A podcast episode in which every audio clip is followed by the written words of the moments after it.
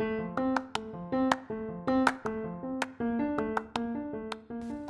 はようございます。こんにちは。転勤コミの心つながりラジオへようこそ。この放送は転勤を得て感じたこと気づきや学びそしてこの放送を聞いてくださるあなたが少しでもニコッとクスッとなってくれると嬉しいなと思い配信に至っております。えたまにしか放送をしなかったり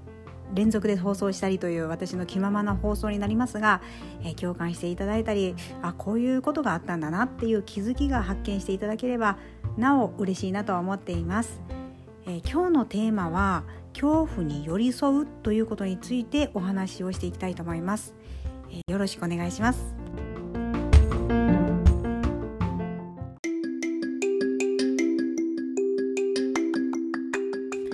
それではよろしくお願いします、今日私の放送を初めて聞いた方のためにもですねちょっとだけ私のことを紹介というか雑談で、お話ししていこうと思いますが、えー、私はですね、えーと、4人の子供がおりまして、えー、転勤族の夫と結婚して今住んでるところが6回目の転勤先になります。で転勤先に来て今2年目になっておりまして、えー、今までですね、え結構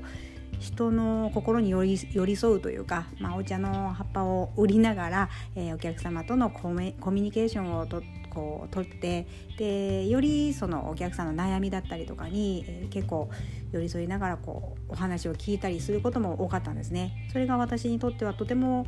あのやりがいというかそういった気持ちがとても強くて、えー、旦那の転勤が決まった時にですねすぐ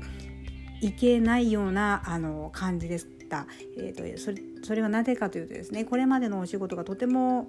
うん、やりがいがあってずっとまあ、できれば一生っていうと大げさになるのかもしれないですけど、まあ、ずっと続けていたいなという気持ちがあったしあと子どもたち4人もですね、えー、そこの環境に慣れてきたところではあったので、えー、旦那についていくっていうのも最初はちょっと拒んでたんですね。でついていけないから主人だけって思ってたんですけれどもやはり一番上の子がその当時は4年生で、次の学年が5年生なのでその5年生のまあ、段階で行く予定だったんですけれども、すごい考えてですねで、まあ、考えた末にやはり思春期も入ってきますし男の子だったんですけれども、えー、1人でこの4人を育てるっていうのもちょっと厳しいかなということもありまして、えー、やっぱり旦那がいれば一番まあできれば家族と一緒に過ごすっていうのを私も、え、理想で思っていたので、えー、それを大事に考えてですね、えー、全然遠いとこなんですけど、えー、九州は福岡から三重県へついてきました。全く、え、身内もいなければ三重県ってまずどこだっていうところから始まりまして三重県といえば伊勢神宮とかですね伊勢エビとか その辺りはまあ知ってたんですけどその辺りではなく、まあ、その辺りに住んでます。そんな感じで、えー、お話をしていきたいと思います。でえっ、とそうですね。まあ特にですね今現代社会はあのコロナウイルスが流行り始めてそこからの転勤でして、えー、メンタルが結構弱くなられる方とか、えー、よくうつ病とかですね私の周りでも聞いたりしてたんですよね。で子供もあの新しい土地に行きますし新しいその小学校環境っていうのにえー、私もどう向き合っていけばいいのかなっていうのもありました。で私も40代も、えー、中旬にのしかかっていく年ですので、まあ、そういった、えー、更年期だったりですねメンタルの安定も、え勉強していかないといけないかなと思いましてできれば、まあ、あの穏やかに過ごしたいんですけどそういうわけにはいかないと思いますのでそこを、えこう平常心に保つためにですねレジリエンスと言いますけれどもできればこの波をちゃんとその何でしょう平常のところに戻ってこれるようになりたいなと思って心理学を一応学びました。えー、まだまだのところはありますけれどもこのことからですね、え、音声配信で、え、少しでもその悩んだり孤独だったりそういったのを回避できたら嬉しいなと思って私だけではなくて、まあ、私の家族がまず第一ではあるんですけれどもそれをここだけでとどめておくよりも、え同じような環境の方とかですねちょっとこう孤独とか、まあ、悩みを持った方はあ少しでもヒントになったらいいなというのとあと私自身が笑いが好きなので、えー、この放送を聞いてあんまり深刻になりすぎずですね笑いを取り入れながら放送したいなと思っています。あものすごく雑談があの長くなりましたが今4分20秒ぐらいですね。はいありがとうございます。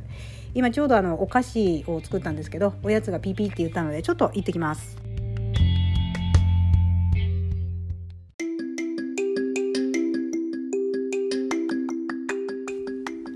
それではテーマに沿ってお話ししていこうと思います。先ほどの雑談を聞いていただいた方ありがとうございます。恐怖に寄り添うという題名に作ってみましたが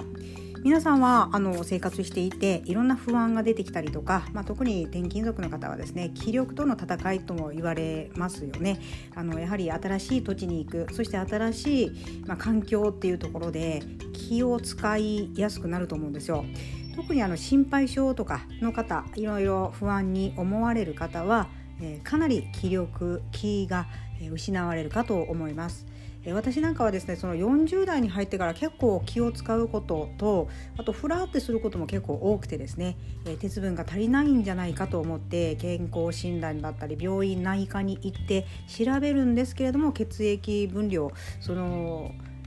貧血レベルではないというふうに言われたりしてました。でよくよく考えるとですねいろんな土地の新しいとこに行ったり、えー、何かと